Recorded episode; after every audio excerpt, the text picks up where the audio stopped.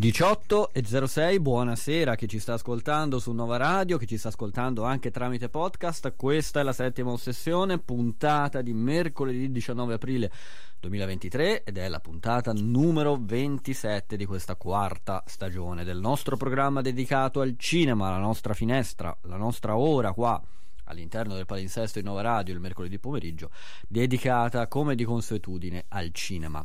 Oggi anche, anche oggi vi abbiamo preparato una puntata molto ricca di argomenti e vado però subito a salutare con grande piacere, ritorna per la seconda settimana consecutiva Ludovica Ottaviani. Buonasera Ludovica. Ciao Daniele caro, buonasera, buonasera a tutti. Buonasera, Eccoci, a volte ritornano. A volte ritornano, ecco. Forse è la prima volta che ci sentiamo due settimane di fila, che è sempre un grande piacere per me e per perché- tutti coloro che ci stanno ascoltando sentirti. Ma anche per me è un grandissimo piacere tornare così a gamba tesa, poi gamba sempre tesa. con argomenti molto interessanti. Eh, sempre molto interessanti, sì, sì, sì, anche Sì, quello sì. di il film di cui parleremo oggi, proprio in apertura del programma, il film della, della settimana, se non, per- se non del mese. Però io ti tengo un minuto e, e poco più in, uh, in collegamento perché eh, ci ascoltiamo proprio il trailer del film di cui tra poco ci appresteremo a parlare, ok? Perfetto. Fantastico. Ottimo. Vai col trailer. 88 1 seconda. Azione! Il tuo film è un film sovversivo. Pier, non esagerare, dai! Eh Sì, sovversivo. Voglio vederti danzare. Parliamo di tutto, di politica, di cinema, di lavoro. Io e Giovanni siamo sempre stati così, abbiamo sempre parlato di tutto. Di tutto tranne che di noi due. Aiuto, stop! Questa è una scena in cui parlate di politica. Chi se ne frega della politica? Questo è un film d'amore. E lontano, lontano nel tempo. Tanto ho tutto. Ho i sonniferi, gli antidepressivi, la crema per il viso, ce l'hai? No, la crema non ce l'ho. Scusa, prendi gli antidepressivi? E come fai senza crema per il viso? Per me questa è la scena più importante del film. Ho sempre sognato di fare un personaggio che alla fine si impicca. Finalmente. Notre rendez-vous est confirmé chez Netflix. I nostri prodotti sono visti in 190 paesi. 190 paesi. 190 paesi. Purtroppo la sua sceneggiatura è uno slow burner che non esplode. No. No. Puff.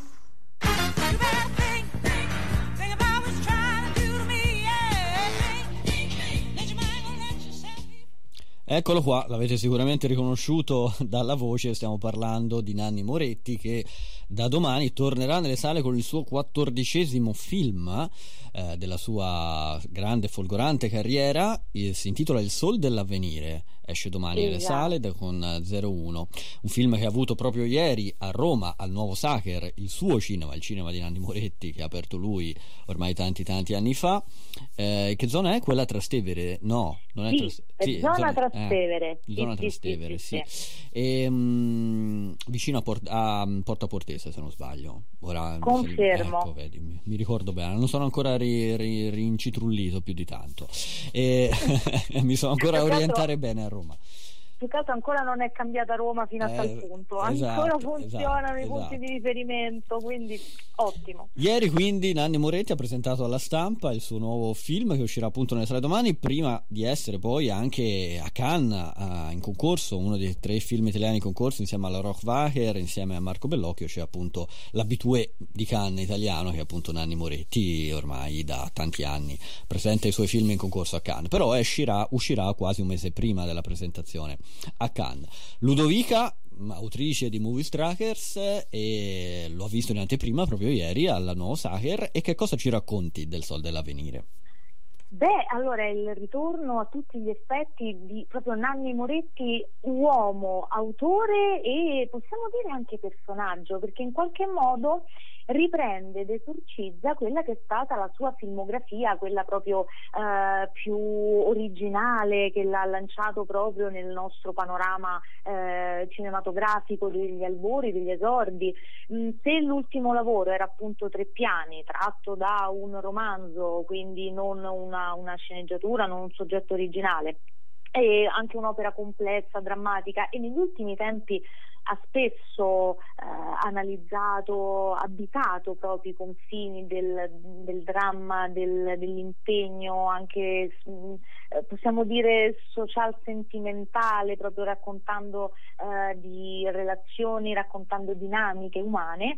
Qui c'è un cambio di rotta. Eh, Nanni Moretti torna a parlare di, di, di, cinema, torna proprio a parlare di cinema in un senso metacinematografico, perché Il Sol dell'Avvenire, cui titolo, eh, ripreso anche nell'originale, scusate, ripreso anche nella versione francese, che ha una variazione che si rifà sempre ad uno slogan della sinistra, però eh, dei nostri appunto cugini d'Oltralpe. Invece in questo caso gioca molto con gli slogan. Verso un eh, avvenire radioso è il titolo. Esattamente. Eh. Esattamente, qui invece nella nostra versione originale italiana Il Sol dell'Avvenire eh, gioca con i fili di tanti stimoli, di tanti input, tant'è vero che lui stesso ha affermato eh, di essersi mosso in modo consapevole ehm, all'idea di girare un, tre film in uno. Dicevo, ero consapevole già in partenza che avrei girato tre film in uno proprio perché c'era tanta carne al fuoco in partenza e l'idea proprio per il Sol dell'Avvenire in realtà nasce dalla creatività di Nanni Moretti insieme alle eh, sue sodali sceneggiatrici mh, con un'aggiunta in più che sono comunque Francesca Marciano, Federica Pontremoli e Vaglia Santella eh, dall'idea di girare un film ambientato nel 1956 che è un anno di svolta a livello storico perché eh, la Russia invade appunto ehm, invade eh, l'Ungheria eh, se non ricordo male ci sono insomma i primi moti eh, contro il regime comunista e in qualche modo il Partito Comunista Italiano nella storia che eh, voleva raccontare, che racconta poi in realtà all'interno anche del Sol dell'Avvenire Nanni Moretti, si trova a dover gestire questa patata bollente appunto, e nello specifico grazie all'arrivo di un circo nella città di Roma e nel quarticciolo, che è uno appunto dei tanti quartieri che compongono la mappa complessa di, de, della capitale, e la sede del partito locale si trova a dover affrontare questo, questa situazione così inedita che mette in crisi le certezze sia politiche che personali di alcuni personaggi. Eh, nello specifico un, um, un giornalista iscritto appunto tesserato del Partito Comunista e sua moglie che è una sarta, che sono interpretati nel film, del, nel film da Silvio Orlando e Barbara Bubulova. Perché da quest'idea poi Nanni Moretti ha deciso tempo fa, prima eh, di girare tre piani, eh, di raccontare però anche il dietro le quinte, quindi in qualche modo la crisi creativa di un regista alle prese con questo film ambientato nel 1956. Quindi in realtà finzione si sono unite e shakerate in modo eh, caustico perché indubbiamente Nanni Moretti torna a splendere con il suo umorismo così tagliente, surreale perché è anche ricco di scene eh, surreali che mettono però allo stesso tempo in luce un aspetto ricorrente nel nostro cinema italiano contemporaneo, la riflessione sulla crisi del cinema e della creatività dei singoli coinvolti nell'industria audiovisiva. In qualche modo è un'operazione mi interrompo faccio per sempre. No, no, no, no, anzi, ascoltavo con, dico, quando tu dicevi appunto la, quello che ha fatto Moretti, cioè questa riflessione eh, così importante, ho detto, caspita, fatta da Moretti, io ancora non ho visto il film, quindi a, a, annuivo, dicevo, cavolo, mi stavo sfregando le mani in attesa di vedere il film, con queste premesse. Perché Giusto, e poi ho anche sempre paura di fare qualche di dire qualcosa di troppo, di fare un po' di spoiler, ma non penso no, di no, no. Per il momento troppo. non hai spoilerato, poi penso che sia anche un tipo di film dove insomma sì, non, non, non, sì, non è che abbia può... dei colpi di scena, tu, poi magari mi sbaglio, eh, però non, vedendo... No, anzi... Eh No, no, no, anzi in realtà vedendo già il trailer eh, c'è molto di quello che poi si ritrova nel film di momenti cardine importanti, tra l'altro eh, senza appunto fare spoiler c'è una sequenza in, impegnativa potremmo sì. dire dal punto di vista proprio ehm, sia a livello produttivo come ha confermato anche Procacci detto quella è stata veramente impegnativa da, da, da realizzare? Sì, il produttore del film e degli ultimi quattro film di Nanni Moretti, Moretti sì. E che questa sequenza mm, che chiude il film ideale che sta girando Giovanni, che è l'alter ego di Nanni Moretti nel film, questo regista in crisi eh, umana, creativa, professionale, e, e c'è tra, tra la, tra la, nella lunghissima teoria di personaggi, eh, non solo c'è lo stesso Giovanni Nanni, che saluta la macchina da presa guardando dritto negli occhi lo spettatore, ma ci sono anche i personaggi che hanno eh, reso celebre il suo cinema più recente, ma non solo, ci sono tanti attori che sono comparsi in molti dei suoi film. Mm. Possiamo fare un paio di nomi, Jasmine Trinca, Renato sì. Carpentieri, che compaiono in questa appunto teoria, okay. in questa sfilata e senza fare appunto spoiler è una scena molto importante e anche qui torniamo al gioco metacinematografico eh, Moretti che riflette anche sulla sua carriera in qualche modo con questo film così personale ma lui stesso ha dichiarato durante l'incontro con mm. la stampa che ogni film che fa è personale anzi forse più personale addirittura. L'importante è che non sia uh, etichettato come il film Testamento, ecco, questo ha voluto no. precisare Nanni Moretti. È vero, vero, vero, vero. Ho detto potrebbe essere l'inizio di un'altra eh. fase della mia carriera, Beh, volendo. Speriamo. Vista anche, esatto, vista anche la malinconia con cui guarda nello specifico, pur non essendo un film politico, però all'aspetto politico, perché eh, indubbiamente abbiamo parlato del titolo che è uno slogan eh, della sinistra eh, il film nel film è ambientato nel 56, ehm, allo stesso tempo c'è questa crisi proprio dei, dei, dei, valori. A me ha ricordato a livello filosofico un po', un po Nietzsche, perché eh. Dio è morto, Max è morto e qui parafrasando... Anche io non mi sento bene. Mi eh. Esatto, è molto su quella falsa riga proprio del, del crollo dei, dei valori sì. che hanno poi contraddistinto il secolo breve o comunque ecco, un, un artista come Nanni Moretti che ha attraversato eh, una, un'ampia fascia mm. del secolo breve segnandolo certo. dal punto di vista cinematografico, cinematografico da, da, da, da, quasi fine anni 70 in poi diciamo perché sì. io sono autarchico il suo debutto appunto del 77 o del 78 adesso non ricordo di preciso però in tutto questo c'è anche una cri- più che critica direi ora non ho visto il film rip- ripeto ma da quel che ho intuito dal trailer una sorta di ironia eh, sulle mm-hmm. piattaforme e in particolare su Netflix e sì. Anche se non so se poi viene citata nel film Netflix, però si parla dei 190 paesi e che insomma il, quando si dice la serie sarà distribuita in 190 paesi in tutto il mondo ci fa riferimento ovviamente ai paesi in cui Netflix è disponibile. Ecco, leggo una dichiarazione di Moretti ieri alla stampa dove eri presente anche tu dice le piattaforme, quando gli è stato chiesto appunto un parere sulle, pia- sulle piattaforme, non so se qualcuno ha visto anche l'intervista eh, che ha fatto a, che ha fatto Fabio Fazio e Nani Moretti domenica scorsa, che tempo che fa, lui ha detto ma una serie tv, beh ci posso anche pensare, cioè non, non la escluderebbe. Però sulle piattaforme lui dice le piattaforme vanno bene per le serie, i film si devono fare per il cinema. Questa è una frase che io mi eh, sto ristrutturando casa, la metterei come gigantografia nel muro al posto di un quadro, perché sono completamente d'accordo con il buon Nanni.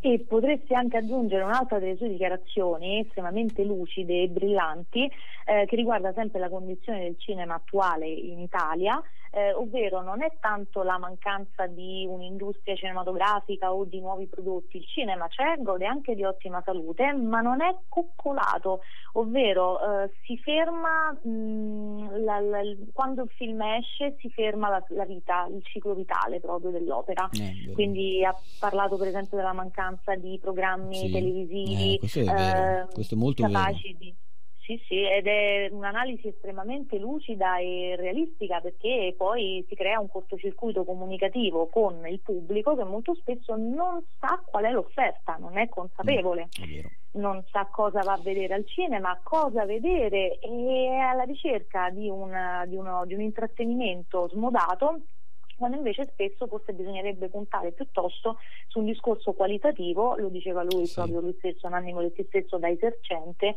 eh, puntare a una distribuzione diversa, più, più oculata, più capillare, qualitativamente diversa. Sì, ecco. sì, mm, sono d'accordo sul termine coccolare, un, uh, vanno coccolati i film. Eh, se pensi appunto al riferimento che lui fa, non esistono trasmissioni di cinema in, tele, in televisione, è vero, magari come ce ne sono sui libri, non è che abbondino anche quelli eh, sui libri, però comunque qualcosa si è fatto nel corso degli anni e tuttora si fa però eh, sul cinema veramente non c'è niente. Mm, penso anche al servizio pubblico insomma che ha una funzione anche in questo senso che non si può secondo me secondo la mia modesta opinione limitare a qualche servizio eh, in ATG o comunque nelle reti eh, del, del, digitale che sono insomma seguite il giusto che non hanno grandi ascolti dove magari si possono fare dei approfondimenti un po' più accurati su qualche film.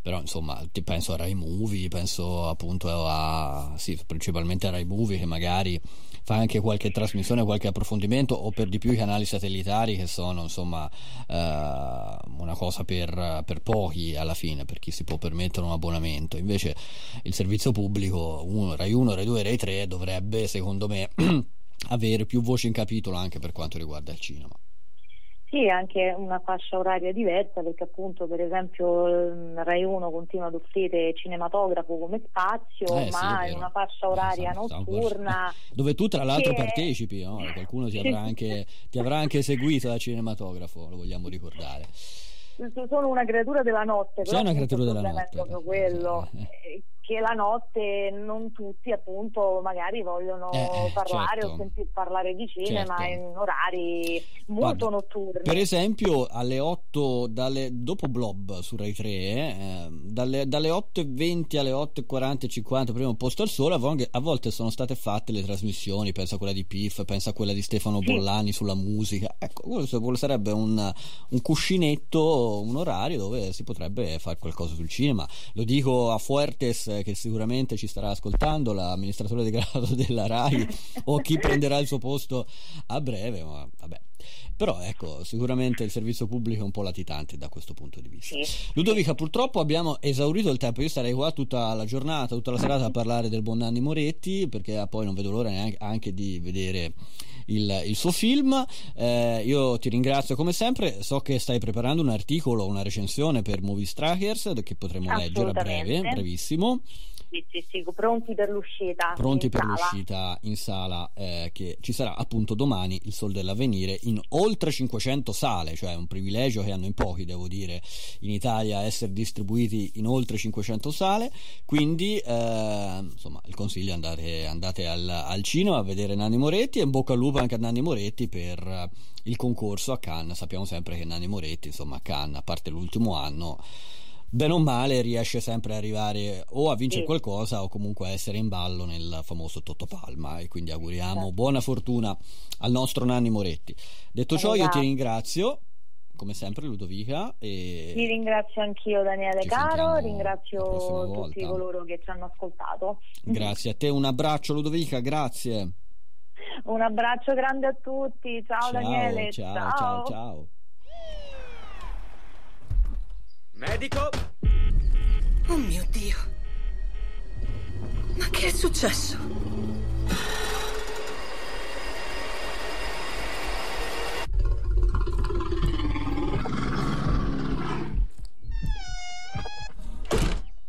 Beth, direi di andare. Milioni di dollari di cocaina sono piovuti stamani dal cielo a Knoxville nel Tennessee. Ce n'è molta di più là fuori, l'hanno lasciata da qualche parte. Cerco mia figlia. Il bosco è un posto pericoloso. Ehi, Harry, vieni a vedere. Qualcuno l'ha trovata? Un cervo, magari? Un bel po' di cocaina è andata. Devi recuperarla. No, no, non mangiarla, non mangiarla! Vediamo che effetto avrà su di lui. L'orso è strafatto di cocaina! Un orso si è fatto di cocaina! C'era un orso! Come scusa? Era incazzato! Ehi, non dire parolacce!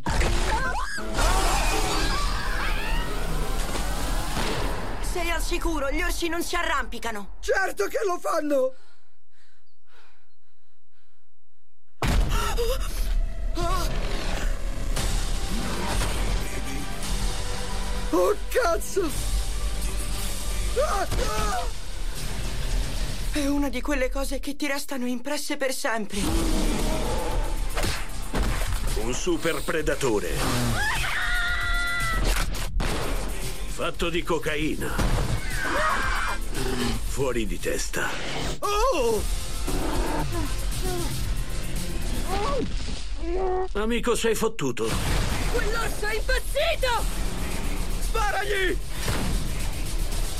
Beh, più veloce!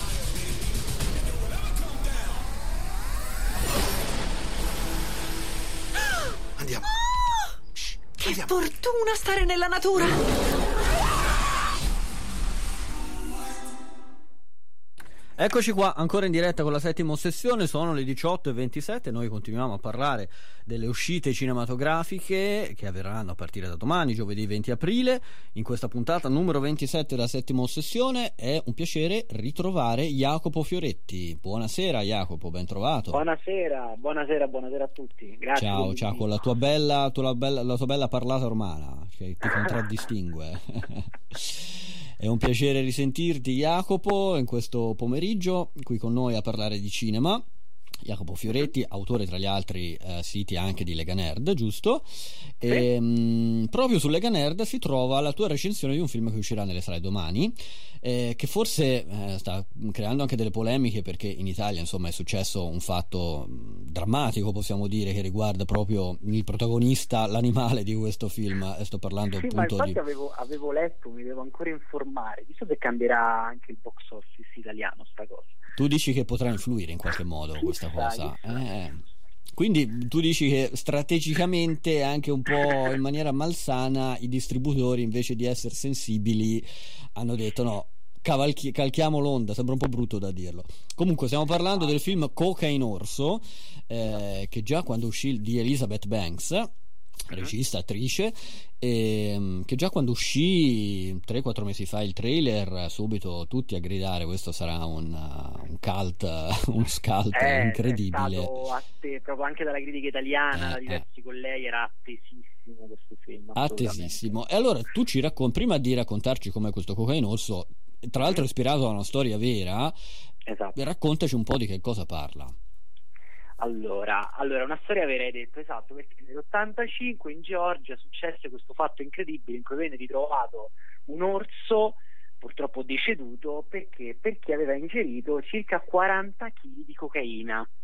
Ricostruendo questo fatto ritroso si è eh, capito che un mese prima c'era stata appunto un- una perdita, diciamo, un incidente, eh, poi chi è del gergo lo chiama come vuole, de- di un narcotrafficante proprio, che passando appunto al confine ha avuto questo incidente e ha perso parte del carico. Ora, ovviamente chi ha visto il trailer ha visto che poi c'è un risvolto in cui l'orso diciamo si dà da fare diciamo uccidendo chi trova in, in quel caso nella vita reale non, non c'è stata questa evenienza sono passati diversi anni questo come spesso accade in America che è una terra meravigliosa da questo punto di vista hanno deciso di dedicare addirittura un'ala di un museo in Kentucky ad un orso proprio a questo orso qua eh, e eh, circa diciamo nel 2019, anche qualche anno prima, venne fatto uno script che è uno spec script che per chi non lo sapesse è uno script fatto senza commissione, cioè sono que- quelle sceneggiature che mettono Sì. in giro gli sceneggiatori e poi viene viene acquistata. Ah. E eh, a causa anche dalla, dalla pandemia del Covid, no? a cavallo di quegli anni, non si trovava un regista. All'inizio dovevano essere i registi poi di, di Scream, quelli Sì. che avevano preso in mano Scream con il reboot, e invece poi fu Elizabeth Banks scelta dalla produzione, tra cui c'è Phil Lord e Christopher Miller, che sono dei giovani guru, gente che di cinema commerciale ci capisce tantissimo. Ah, sono quelli che hanno fatto per esempio Spider-Man, eh, un nuovo universo, usci- uscirà a breve anche il nuovo, pro- proprio a giugno. Sì. E quindi hanno deciso di mettere in mano questo scritto a lei che lo ha poi rimaneggiato. Perché è importante questo preambolo? Perché si pensava potesse essere uno scalt, un B-movie duro e puro, Mhm. e invece è un film che fa riflettere, ha delle cose dentro, è molto più serio di quello che si pensa. E, e questa è anche una cosa che è stata molto divisiva, sarà molto divisiva perché noi ci aspettavamo di andare a vedere un film divertente e basta, un B-movie duro e puro, invece fa proprio un discorso familiare più serio. E come ultima cosa volevo dire che in America questo film si è mangiato letteralmente i film della Marvel a livello di incassi. Che Cioè, già, ha incassato più del... ha incassato addirittura Ah. più di Ant-Man. Ah beh, cavolo, dici poco. Eh, non, non solo ha tenuto botta, ma è andato anche sopra. Cioè, è un film che poi, per quanto riguarda poi diciamo i costi, questo è un film che è costato comunque intorno ai 35 milioni di dollari. Sì. Quindi più dei suoi parenti più prossimi al pensiero, tipo i film dell'Asylum che arrivano mo, che ne so, Mass potere di una stupidaggine, ma penso 3 milioni massimo saranno arrivati. E invece è un film più serio di produzione, commercialmente più inserito e che ha tenuto testa financo anche superare eh, un film come Ant-Man, che invece sono gettonatissimi. E in fin dei conti come possiamo giudicarlo questo film? Allora, eh, stavo parlando proprio con una mia collega bravissima l'altra sera e a me il film non è piaciuto per un motivo Mm. Cioè che è un film molto sfilacciato, senza fare spoiler, eh? Sì. È un film molto sfilacciato nei suoi toni, perché questa voglia di mischiare questa, diciamo, intrattenimento estremizzato, perché c'è una parte gore, una Sì. parte horror, una parte trash, ha provato anche un po' lo squalo all'inizio, però va bene, poi quella Spielberg è un'altra cosa, eh, con questo discorso serioso fatto da una regista eh, donna eh, in senso proprio che è importante dirlo, non in senso dispregiativo ovviamente, ma perché c'ha un punto di vista molto femminile anche la fase di riscrittura secondo me c'è stata questa cosa qui ed è interessante il discorso che fa lei proprio perché è una donna autrice, attrice, consapevole che si infila in un cinema commerciale però questo voler legare queste due anime secondo me lo ha reso molto confusionario. Perché c'è- ci sono tantissimi personaggi che entrano man mano fino a diventare un film veramente corale molto molto eh, ampio da questo punto di vista in cui questi toni mal si legano a mio modo di vedere. Però d'altro canto è un film che genera discussione perché ha un punto di vista politico molto importante e gioca anche molto bene co- con la vicenda reale, in un certo senso sempre in chiave eh, più comica, e, e anche delle basi cinefile, adesso ho citato lo squalo, ma potrei citare anche un tranquillo weekend di paura, Mm? eh, su cui può far riflettere. Quindi sicuramente, ecco, Coca Mm. in Orso non è quello che ci Che si può immaginare. Cioè, quindi ridurlo a B-movie non è una cosa sbagliata, mi pare di capire. Sì, esatto, c'è Ecco. un discorso Mm. più ampio da fare, se si vuole farlo, ovviamente. Certo. E, mh, tra l'altro no, stavo leggendo qua appunto un articolo online eh, della stampa di un paio d'ore fa che appunto è montato una polemica eh, nei post Facebook eh, dell'Universal che è la casa di distribuzione che porta in sala il film e mh, dove appunto gli utenti commentano dice ma non vi vergognate ma davvero lo fate uscire in Italia dopo tutto quello che è successo? Avete un tempismo perfetto? Eccetera eccetera. Ma sai il mondo dei social è molto variegato. Però la stampa appunto ehm, chiude dicendo che a prescindere da come andrà basta ripensare alle parole della madre di Andrea Papi cioè il ragazzo ucciso eh, dall'orsa JJ4 che tra l'altro ieri appunto è stata catturata e, e contraria all'abbattimento la madre stessa dell'orsa niente mi ridarà mio figlio appunto e quindi queste appunto sono secondo me polemiche che lasciano il tempo che trovano Però forse eh, noi abbiamo detto scherzando, Sì. ma un effetto sul box office sarà potrebbe interessante capire se lo avrà, eh? certo sono sincero. Sì, sì, sì, sì, sì, mm, anche questo articolo e anche altri articoli simili proprio analizzano, dice forse il momento potrà portare anche le persone a- ad andare al cinema, ecco, eh, sulla scia di questo evento drammatico. Sicuramente. Senti Matteo, voglio approfittare di te, mm, eh, visto che abbiamo due o tre minuti ancora di- a disposizione, per chiederti anche di un altro film, poi privatamente ti avevo detto che non avevamo tempo, ma siamo riusciti a ritagliarci un paio di minuti. Un film che si chiama Tetris, che è uscito ormai da eh, circa eh, un paio di settimane sulla piattaforma Apple TV Plus. Anche questo è un film che ha fatto molto, molto dividere tra chi l'ha apprezzato e invece chi, eh, chi no. Eh, ci racconti brevemente di cosa parla e ci dici anche che cosa ne pensi poi di questo film. Allora, è un film che eh, vuole, diciamo, giocare più che ricostruire la storia vera dietro la creazione di Tetris e soprattutto, diciamo, la concitata vicenda internazionale, quasi da spy story, perché questo è un po' a mo' di spy story, a tinte comedy, eh, di- della lotta per la distribuzione internazionale. Eh, Tetris è un gioco che è stato eh, creato in Russia all'epoca della guerra fredda, in cui purtroppo drammaticamente è tornato un paese chiuso come adesso. E, e dunque c'è stata diciamo, tutta quanta una vicenda che ha portato personaggi come quello interpretato da Aaron Tegerton americani a prendere paese così e distribuirlo al di fuori della Russia. Eh, è una storia molto molto complessa, infatti eh, poi eh, si presta a molte spy story, però ridirla adesso in due minuti diventa molto complicato.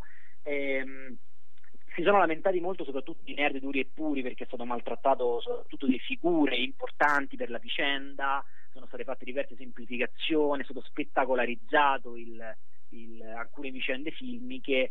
Eh, io non sarei così severo perché secondo me non è un film che voleva avere il suo focus su rendere giustizia ai fatti reali.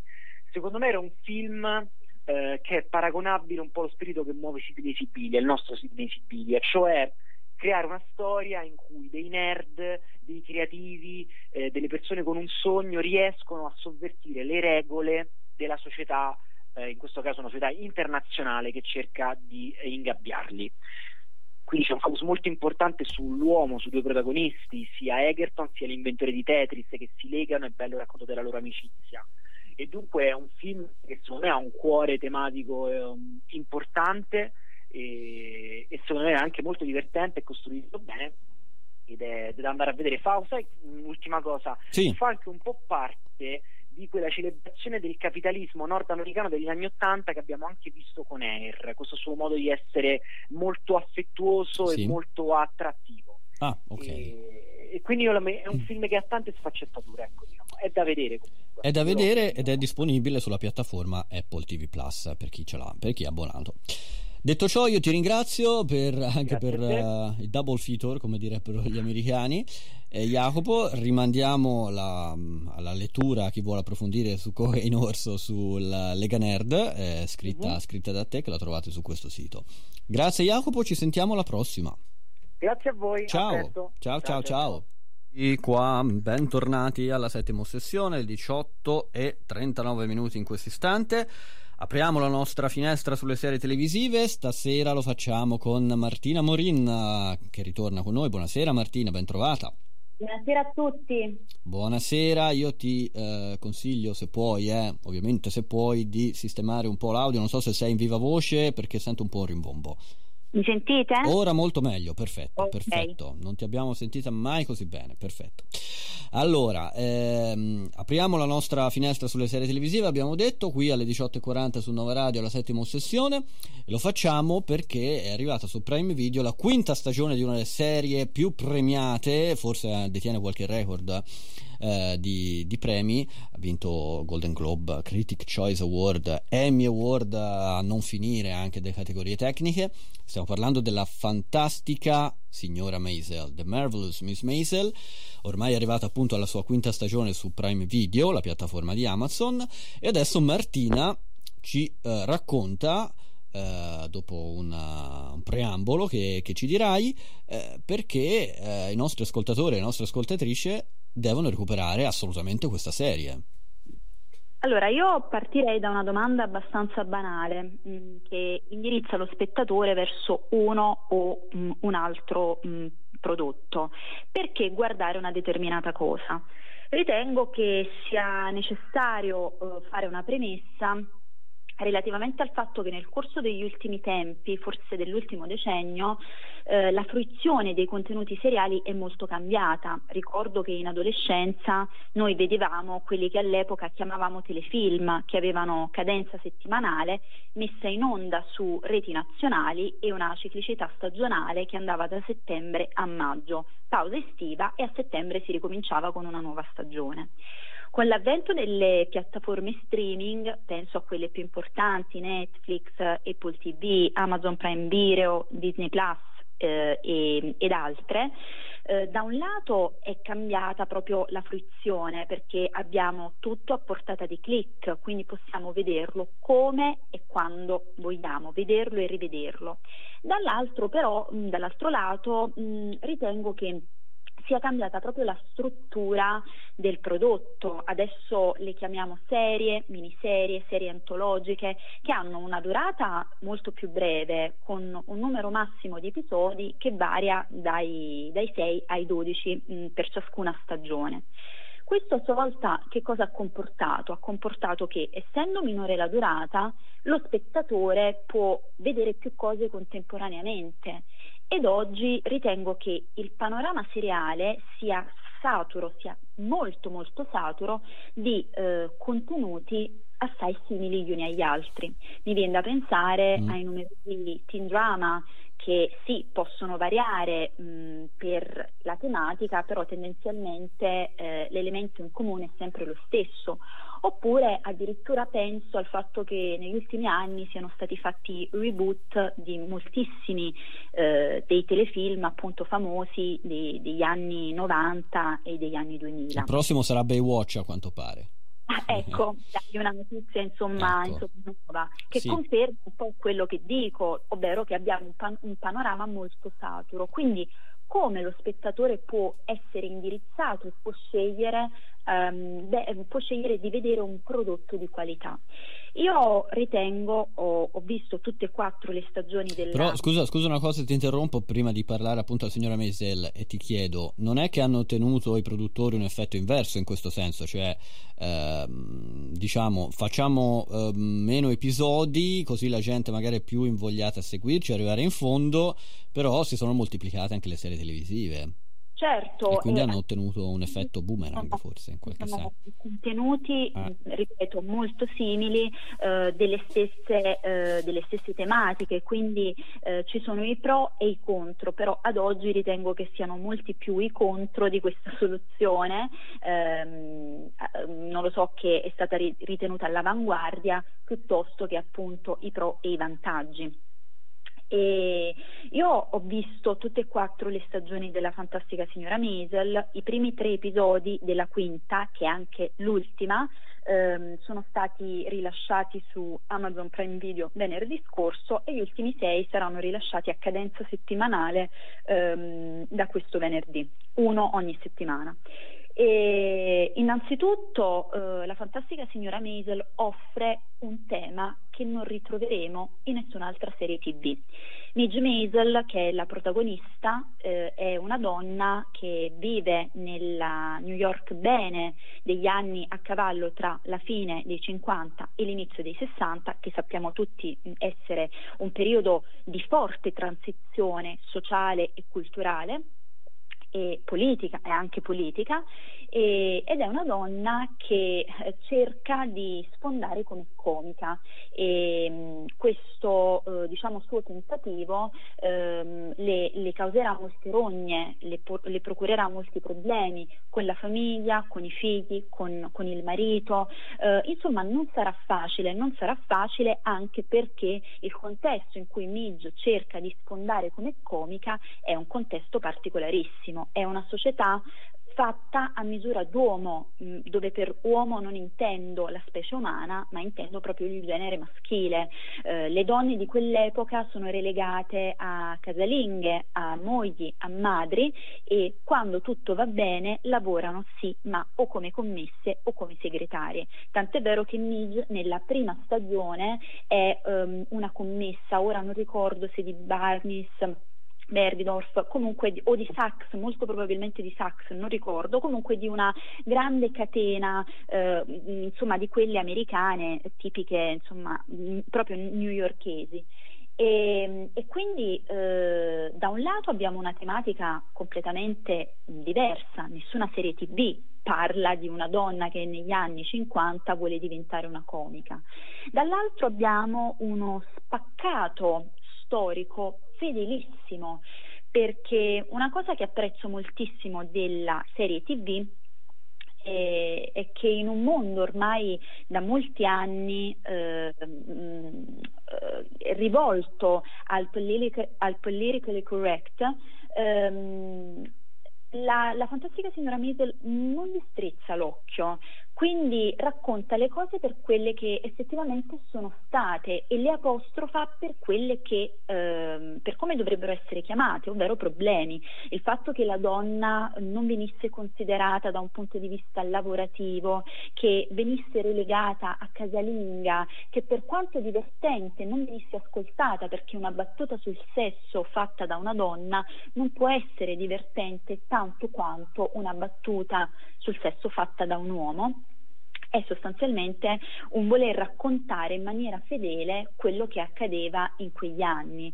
Un'altra, mh, mm, un altro mh, mm, diciamo, aspetto, ehm, le segretarie della, della, serie tv sono afroamericane eh, e, e, questo corrisponde allo stato dei fatti dell'epoca. Mm, le, le, afroamericane erano sostanzialmente impiegate di, di, segreteria, quindi è una serie che non si lascia trascinare dal, dal politically correct e quindi non distorce ehm, le, mm, la, la, lo stato di fatto di una determinata epoca storica, per quanto eh, diciamo, sbagliata possa essere risultata eh, su, su, alcuni aspetti, soprattutto quelli sociali.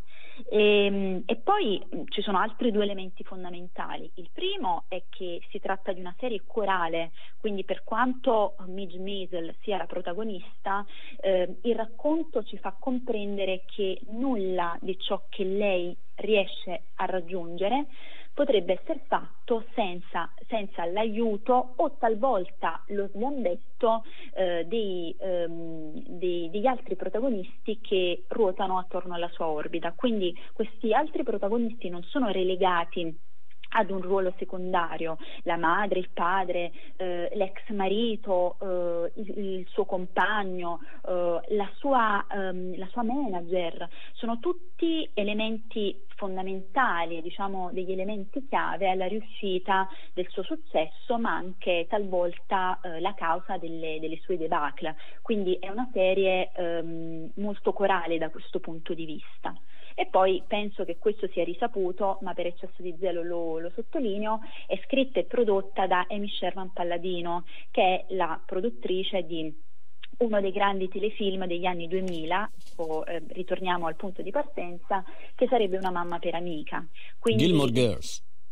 Esatto il modo in cui mh, la Palladino racconta eh, le problematiche dure, crude, feroci, perché non, è, non, è, non, è, non, deve essere stato facile essere donna in quegli anni, lo fa con il suo spirito ironico, sardonico, sarcastico, beffardo, che a volte raggiunge anche il grottesco, un grottesco però che non ci mette a disagio, ma ci piace tantissimo, che è proprio l'impronta che lei ha lasciato con una mamma per amica e che in la fantastica signora Maisel trova la quintessenza della sua eh, presentazione e della sua rappresentazione perché ehm, viene, diciamo, questo spirito sardonico è incarnato da questi dialoghi di, di botte e risposta come avveniva tra eh, Lorelai e Rory, solo che lì magari poteva sembrare, anche se in realtà non lo era, un po' forzato, qui invece che parliamo di una donna che vuole essere una comica e che quindi ha nel sangue questa, questa vena sarcastica, questa questa vena ironica risulta scorrere un po' più diciamo liscio e quindi eh, è bello vedere che si ha ehm, la limpidezza di, di, di, di, affrontare delle tematiche anche abbastanza, ehm, anche abbastanza pesanti eh, con però la leggerezza di chi le affronta con, con l'ironia e il black humor. Quindi secondo me ehm, la fantastica signora Maisel è uno dei migliori prodotti eh, che ci sono ancora in circolazione, mm. ancora mm. per poco purtroppo, perché purtroppo. quando ho scoperto che la quinta sarebbe stata eh. l'ultima eh. stagione però eh, è, anche, è, anche, giusto tagliare il cordone un po' alla fine, perché poi... Ti dirò, ti dirò eh, la, mm. la, la, la, serie mh, mm, non ha subito eh, il declino di molte altre sì. serie televisive che eh, dopo magari le prime stagioni tendono un po' a, a mm. cadere mm. nell'animato oppure nel riciclo di tematiche. Sì. La classica signora Maisel si, si resta su un'altalena e lo spettatore è sempre in suspense è sempre lì mh, a farsi sorprendere, resta eh. sorpreso da un plot twist che a volte possono essere un po' più prevedibili, altri invece eh, non lo sono. Eh, però si è mantenuta abbastanza costante da questo punto di vista. L'attenzione dello spettatore medio eh, Sì. non è calata, quindi Beh. ritengo che molto probabilmente si sarebbe potuto anche continuare oltre la quinta stagione. E chi- però chissà se poi se continuava la serie poteva in qualche modo boh, perdere la, la qualità. Quindi secondo me se lasci al picco lasci la qualità hai un bel ricordo della serie, perché magari molte serie come dici te cominciano bene, poi vanno avanti e dicono "Vabbè, però facendo un computo totale la serie sì. Probabilmente la serie Mm. non è arrivata ancora al suo picco. mm, Ah, non è arrivata al cosa. Molto- avrebbe potuto dare altro e, e molto di più, però questa che Però sai lì ci sono anche contratti degli attori, eccetera, eccetera, quindi Certo, così come anche Certo. molte volte Mm. le serie TV vengono mandate avanti perché vendono, perché sono Eh, sì. eh, e quindi Eh, poco sì, interessa sì, prodotto eh, può essere di qualità o no. Certo, certo, poi i, contratti vengono sempre ridiscussi, c'è il- un sindacato ad Hollywood molto forte anche in questo senso. Va bene Martina, grazie, non ti ho presentato prima, lo faccio adesso, Martina Morin è stata con noi tante volte. Lo sarà anche, spero, prossimamente, membro del sindacato eh, dei italiano critici cinematografici. Ti ringrazio eh, per la tua eh, bella, bell'intervento sulla fantastica signora Mese. Chissà se qualcuno siamo riusciti a convincerlo. Speriamo. Speriamo. Grazie Martina. Ciao, ciao a tutti. Ciao. E adesso eh, ci ascoltiamo un pezzone che è What a Feeling di Rene Cara per introdurre quello di cui tra poco andremo a parlare, cioè negli ultimi minuti, nell'ultima manciata di minuti, celebreremo i 40 anni di Flashdance. Beh, devo dire che mi sono trattenuto a stento dal non ballare qua sopra il mixer eh, di Nova Radio, perché insomma la canzone è What a Feeling, che gli vuoi dire What a Feeling? No, sto scherzando, eh, rassicuro chi ci, chi ci sta ascoltando dai piani alti di Nova Radio, non, non ho ballato, sono stato fermo. Ehm, What a Feeling, Irene Cara, la compiante Irene Cara, scomparsa, ahimè, purtroppo eh, all'incirca un paio di mesi fa, ehm, prematuramente, e, mm, è stata la colonna eh, sonora, la canzone eh, portante di questo film, Flashdance, che compie 40 anni, in questo periodo compie 40 anni e si appresta a tornare nelle sale cinematografiche non italiane per il momento, ma in quelle degli Stati Uniti per un'uscita evento dal eh, 26 al 30 aprile prossimo. 40 anni di Flashdance, la love story tra una diciottenne saldatrice e aspirante ballerina e il boss di un'acciaieria di Pittsburgh, molto più grande di lei in un periodo come questo magari potrebbe anche far discutere in tempi di Me Too, eccetera, eccetera. Il 15 aprile 1983 il film uscì nelle sale americane, fu un immediato successo di pubblico è diventato rapidamente un cult della storia del cinema. Con l'esordiente Jennifer Bills, che è la protagonista eh, del film, la regia di Adrian Lyne, un regista che è stato apprezzato e conosciuto come regista di Attrazione Fatale, Proposto Indecente, il eh, celeberrimo Nove settimane e mezzo con Kim Basinger e Mickey Rourke. Era il secondo film di uh, Adrian Lyne e mh, la pellicola, pensate, arrivò ad incassare nelle sale americane oltre 200 milioni di dollari. In, non nelle sale americane, scusate, in tutto il mondo oltre 200 milioni di dollari, negli Stati Uniti quasi 100 milioni un incasso ragguardevole per una produzione che fu fatta a pezzi, questo film fu fatto letteralmente a pezzi dalla critica e dai grandi incassi perché poi il film eh, fu prodotto con soli 7 milioni di dollari.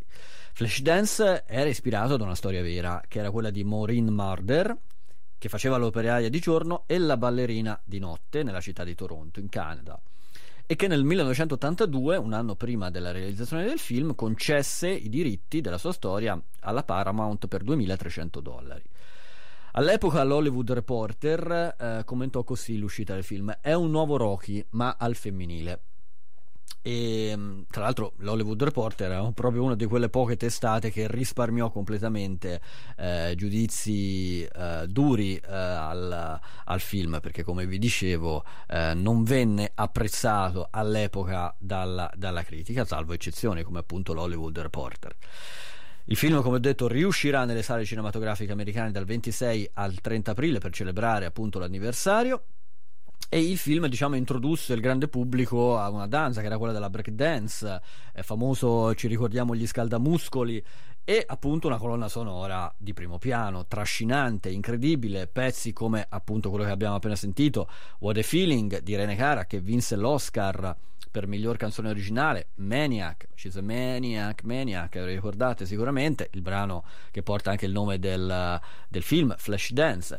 C'era anche un pizzico, poi What a Feeling uh, con, can, cantata da Irene Cara ma prodotta e arrangiata dal grande Giorgio Moroder e oltre a Giorgio Moroder c'era anche un pizzico d'Italia in questo film con uh, Gloria, di, la canzone famosissima Gloria di Umberto Tozzi, che è stata usata moltissimo nel cinema americano, anche nelle serie televisive, anche negli ultimi anni. Ehm, questa scena, questa canzone, Gloria di Umberto Tozzi, eh, accompagna la scena della gara di pattinaggio sul ghiaccio ehm, dell'amica di Alex, la protagonista, ovvero Jenny, interpretata dall'attrice Sunny Johnson, che ahimè morì di emorragia cerebrale a soli 30 anni eh, poco dopo l'uscita del film. Bene, abbiamo avuto modo anche di celebrare eh, i 40 anni di eh, Flashdance. Saluto Giulio Zoppello che avrebbe dovuto eh, in, uh, intervenire per, per, parlarci anche lui, per commentare insieme, per parlare, celebrare insieme eh, i 40 anni di ehm, Flashdance. Purtroppo eh, si trova in un tratto autostradale dove la linea è pessima, quindi abbiamo ritenuto opportuno non, uh, non, non andare in onda anche con la, con la, sua telefonata perché si sarebbe veramente sentito male.